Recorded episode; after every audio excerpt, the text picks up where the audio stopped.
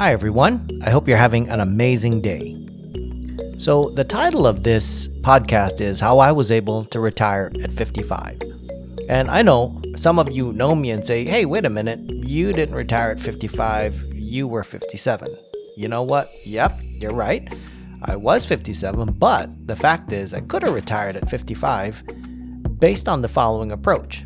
I was just having a little bit too much fun at work in my last few years to want to retire that early.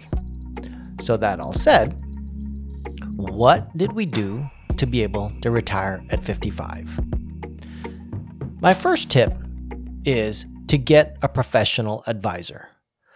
Sometimes this can either be the scariest or the least thought about tip. I know it's daunting to figure out who do you work with, or on the flip side, many people go, you know what, just to go it alone. Don't need any professional advice. Many people think they can get by with their smarts and advice from their friends um, or what they read on Reddit. Trust me, the mistakes you can make by venturing out on your own just by what you know, what you read on Reddit, or getting tips from your buddies, that can become expensive, if not wipe you out completely overnight.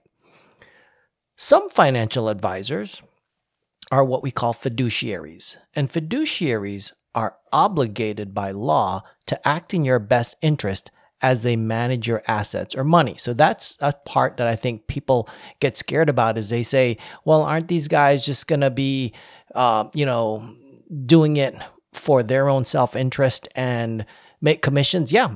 The fact is, there are advisors out there who are not fiduciaries and they do things like recommend insurance policies or investments. Um, uh, in pursuit of just fees and commissions for their self interest. You want to stay away from those advisors and work with a fiduciary advisor who is obligated to make recommendations that benefit you. Look, the benefits of a fiduciary are clear. Americans who enlist fiduciary advisors report increased investment gains and benefits from increased assurance regarding their financial decisions. This is scary stuff. This is your life savings.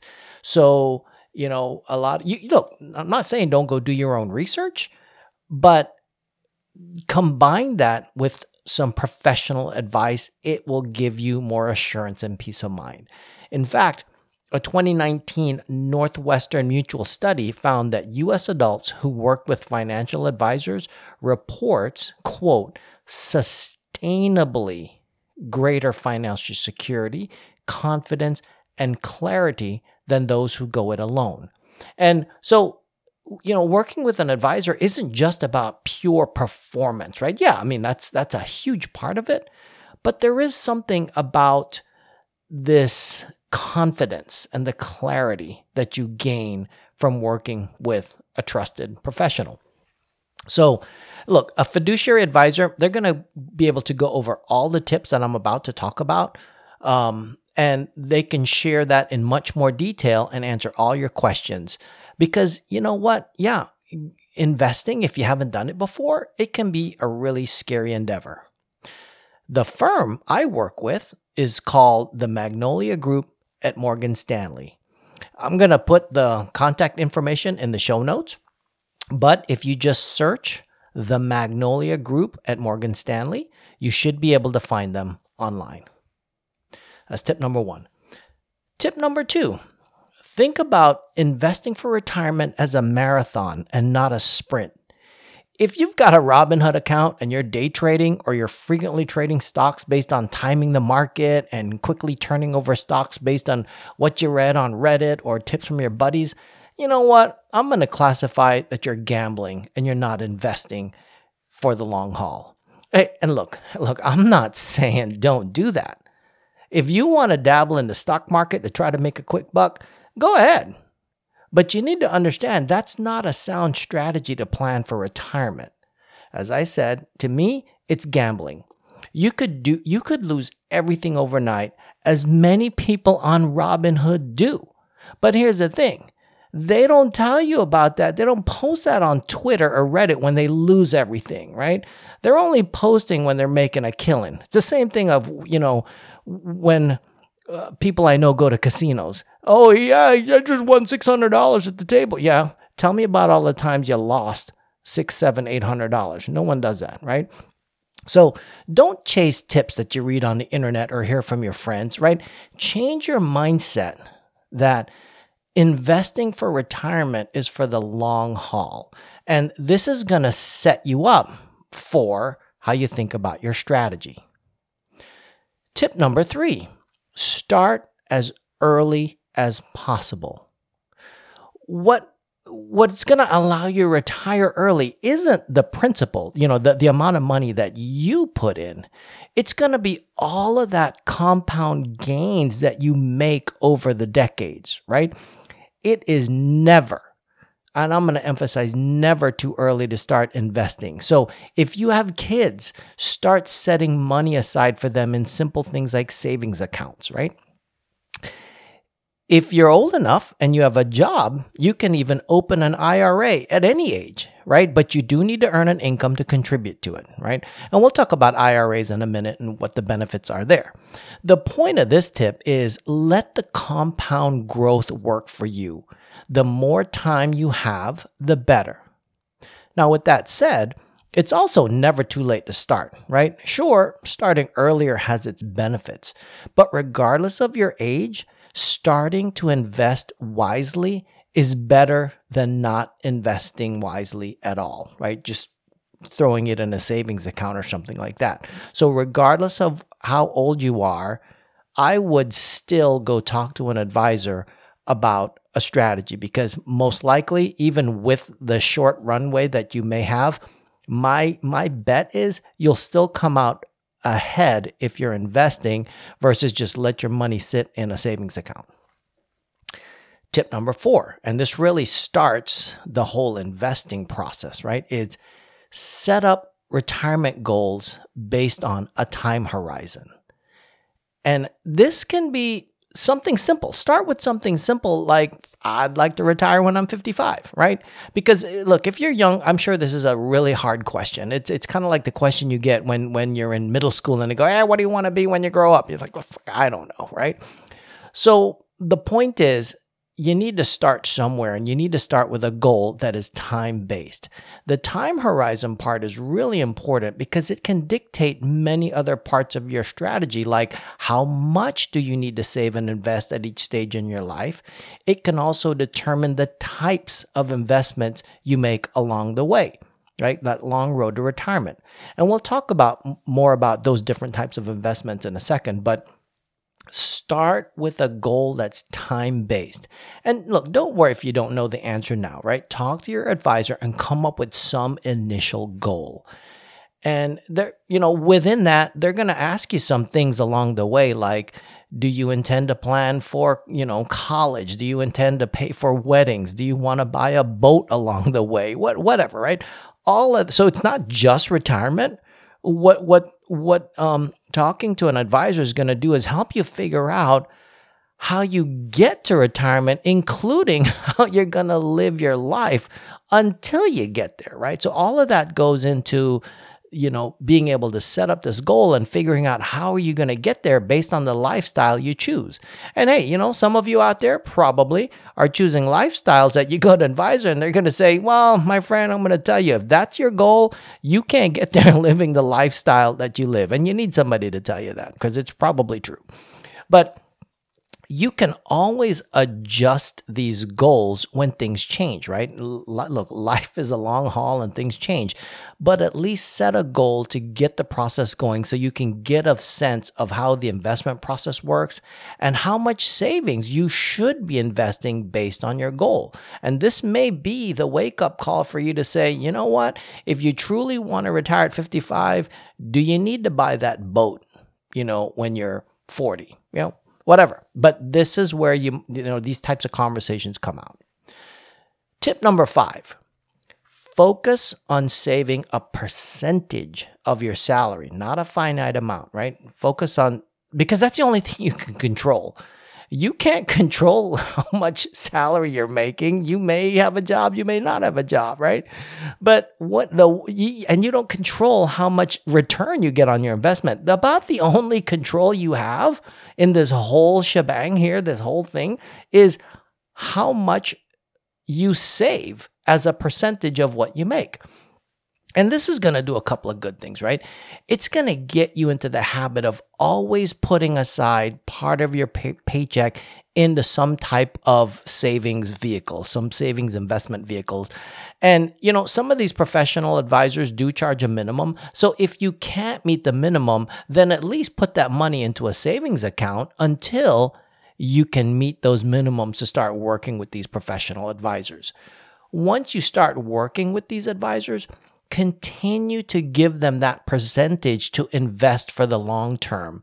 And this this will get you into a lifelong habit of carving out part of your income toward your future. If you start doing this early, trust me, you will not miss that money if you start getting into this habit early. You're going to when you get a paycheck, you're going to just automatically compartmentalize part of it for this purpose, right? So you'll be able to learn to make do with the rest of your budget. And look, everyone has their own set of guidelines about how much you should set aside. You know, do whatever works for you, but I would consider three categories of money, right? This is how I've always considered money.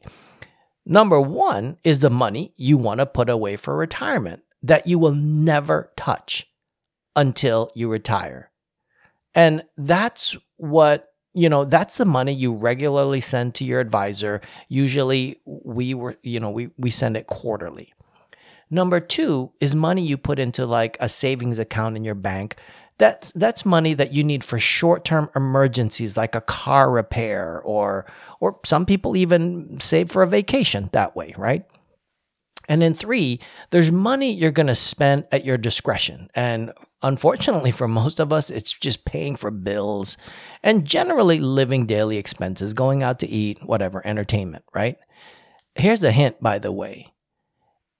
If you don't have a budget for number three, that, that, that daily amount of money that you spend, you will most likely never get number one and two to materialize, which is number one, again, was the money you put toward retirement. And number two is the money you have for emergency savings. So get into the practice of looking at your income and creating this ratio, uh, this percentage of three things, right?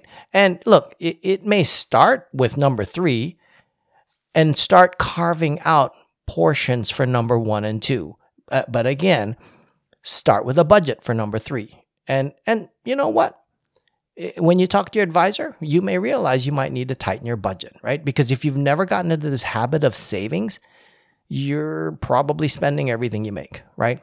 So I advise establishing a good ratio that works for you that accomplishes a couple of things, right? A, so you you save enough to meet your long term requirements. But B, here's another goal, right? Don't save so much that all you're doing is working toward retirement and not enjoying your life. You work hard for that money, so you need to enjoy it, or you might regret saving and investing and abandon the practice altogether. So, again, your financial advisor is going to be able to help you with that recommended ratio based on your retirement goals. Remember, these are your goals, they're not your advisor's goals. These are your goals, right? Uh, this is um, here's another tip. It's kind of like tip number five B. If you have credit card debt, my advice is number A, stop charging any more on your credit card. You can't afford it, right? Just you got to stop. And B, use all of your money to pay for that credit card debt first before you go off and put money in savings, right? And here's the reason why I advise this, right?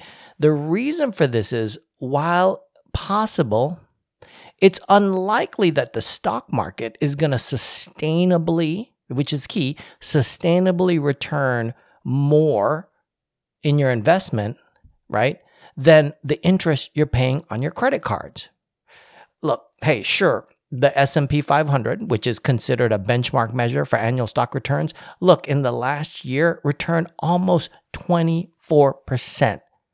But that's unusual. So don't use this past year as, oh, hey, you know, um, I'm going to invest all my money in the stock market. And even though my credit card is charging me two, 22%, I'll still come out at no. It on average, the stock market return 10% average annual return rate for almost 100 years, right? Um, I, I actually use a more conservative number than that, significantly more conservative. The average credit card currently charges about 17%, but you go check your own. I, I've seen it as high as 22, even 24%, right? So if you're getting charged more on your credit card, then honestly, I, I wouldn't invest any money yet. I would pay off your debts, right? So that's tip number five. Focus on savings, saving a percentage of your salary and paying off your debt. You know what? That that should have been a whole tip all by itself. Pay off your debts. Tip number six. When you start investing, you're going to need to understand risk and your risk tolerance. So I don't know how new you are, but hey, guess what? The stock market is not a guaranteed thing. First, let's talk about risk. You may have heard about the spring of 2020 if you've been following the stock market at all, or even if you even had the TV on, eh, you know, um, March, you know, February, March of 2020, pretty much March. You you probably saw that the stock market dropped dramatically, basically due to uncertainty brought on by COVID. The markets just hate uncertainty. In fact, uh, just yesterday when they talked about the Omicron vi- um, variant. Boom, stock market dropped dramatically, but it's already bouncing back today. But you may have thought that was a disaster. But if you talk to anyone who stayed invested, they will most likely tell you that not only have they recovered, but they're doing much better today than they were on March 8th when it hit rock bottom. So, yeah, you need to understand that the stock market is a volatile entity, right? But risk in general, I want you to think about risk as two things, right? Number one, risk is about the probability of something bad that's going to happen, right? And number two is if it does happen, if it happens, what is the severity and the impact of that bad thing to you? So, again, you need to understand that the stock market does have volatility. It goes up, but it does go down, right? But as my advisor, Don Whitehead of the Magnolia Group at Morgan Stanley, once told me, he said, Think of the stock market performance like a ball that's bouncing. It bounces up, but it bounces down. But in the long run, as long as it's a ball that's bouncing up a hill, you'll be okay. You know, that said, watching your hard earned money losing value versus the security of having it under your mattress and never lose ma- value, albeit it doesn't gain value, watching your money lose value for the first time, it can be a very unnerving thing when you first start investing. This is where a professional advisor can tailor your investment strategies to your risk tolerance. You may also be at different stages in your life. The younger you are, you may tend to be able to tolerate more risk since you have time on your side to recover, right? If, if something does go bad in the stock market. Um, and you may want to focus also on growing wealth when you're younger because that typically has a higher risk to those types of investments. If you're much older, you may want to consider a more conservative strategy that focuses more on preserving the wealth that you've built over time versus the higher risk of growing it very aggressively. So, the takeaway from this tip is to understand that there is risk in the market and you should understand what your risk tolerance is when investing. Tip number seven diversify your portfolio. So, assuming that you're talking to an advisor now, well, even if you're not, diversify your portfolio regardless of how old or young that you are. You need to diversify your portfolio. I'll argue that if you don't have a diversified portfolio, you're not investing in your retirement. You're gambling. Again, if you're throwing all your money into one thing, then you're hoping that that one thing is sustainably going to perform for you. And that's just not going to happen, right?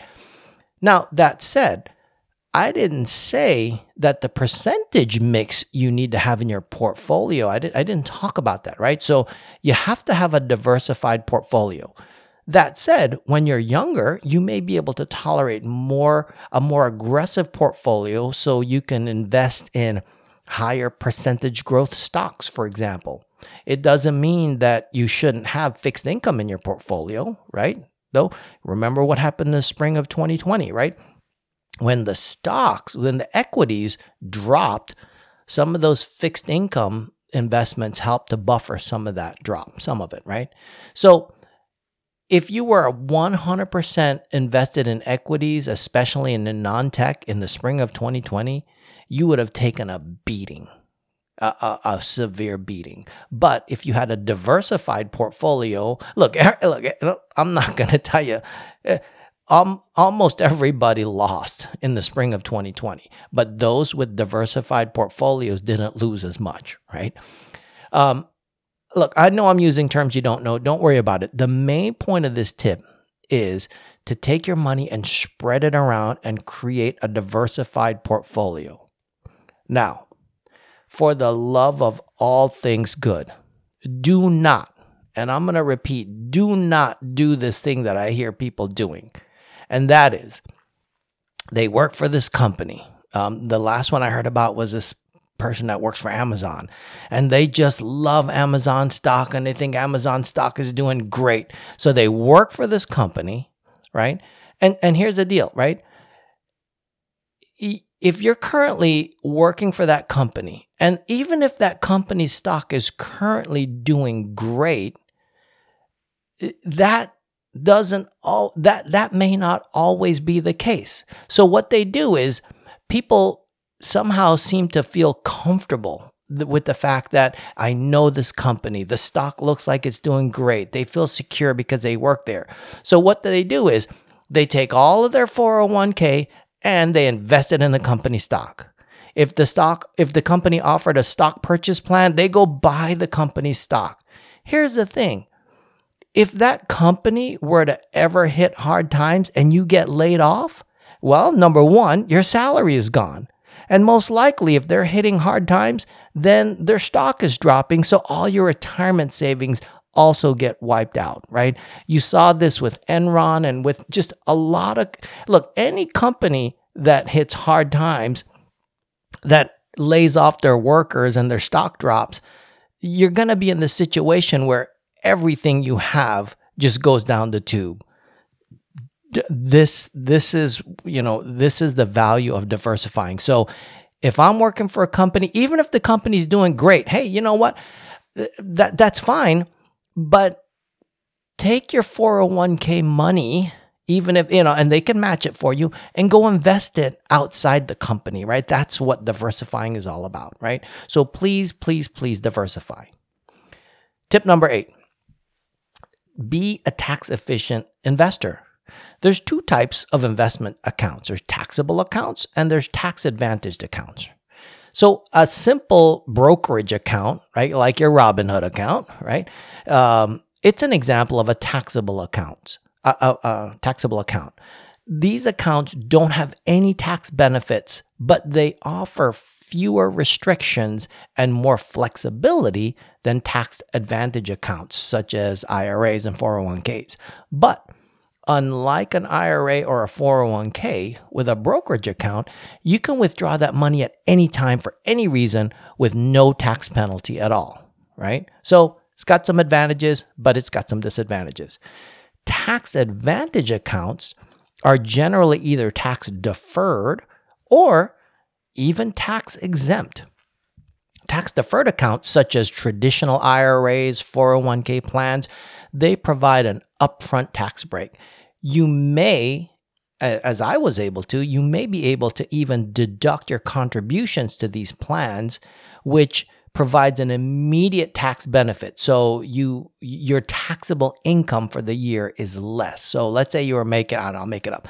If you're making $100,000 and you were allowed to deduct the uh, contribution to your 401k and it was $10,000, uh, just simple. I mean, it's, it's simple math, then you would only be taxed on $90,000, right? So you pay taxes uh, on these tax advantage accounts, you pay taxes when you withdraw the money in retirement when you're going to be in a lower tax bracket, right? Which means that your tax is deferred. Also, if you have kids that you want to put through college, I would very much um, recommend that you look into investing into 529s or your state's education plan. Um, the bottom line here is that you really should contribute as much as possible, in my opinion, right, to tax advantage accounts like your company's 401ks, your IRAs, and your 529s. I've always contributed the maximum to my company's 401k every year. And here's the thing about it that money comes out of your paycheck before you even see it.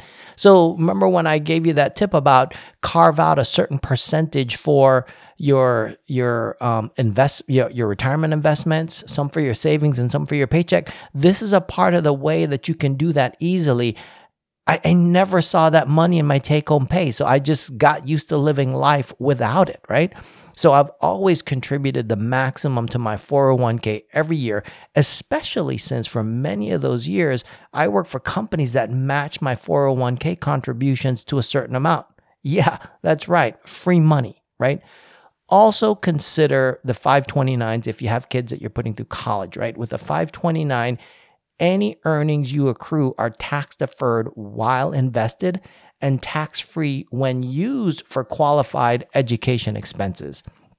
529s generally are going to have a higher return rate and tax advantage growth as compared to sticking your kids' college money into some low yielding savings account, some bank account. So, um, last tip is, you know, work. So when you're picking a fiduciary advisory, work with fee only advisories, right? So this is how the look, financial advisors make money two ways, right? They will either make a money by charging you a fee, which fiduciary advisors typically do, or they make a make money charging you commissions, right? So this is probably the same tip as tip number one, but I'm going to reiterate. When selecting an advisor, work with the fee only fiduciary advisors who are obligated by law to act in your best interest as they manage your assets or money, rather than anybody who can just slap a title on themselves. I, I, I don't even know if you have to get certified because I don't work with these kind of people, rather than financial advisors who are operating out of self interest, right? Recommending things like insurance policies or investments that they, you know, get fees and commissions from. And so the more they sell these, they get more commissions, right? They don't care how well the the the portfolio performs as long as they got their commission, right? So I started working with a guy named Don Whitehead with the Magnolia Group at Morgan Stanley when I was 36 years old. And yeah, while I had some money, uh, we were far from retiring. For over 22 years, Don was our trusted advisor that patiently guided our family through some pretty tough times, like the Depression of 2008, when I called him screaming and panicking, right? And most recently, the spring of 2020, right? by applying these general tips that I just gave you for how long to plan for retirement, for, for how to plan for retirement, and working with Don on our de- on the details of our strategy, that's how I was able to retire at 55. I hope you enjoyed this chat. If you did, please subscribe. And if you know someone else who may like these types of chats, please share the podcast with them as well. Thanks for listening.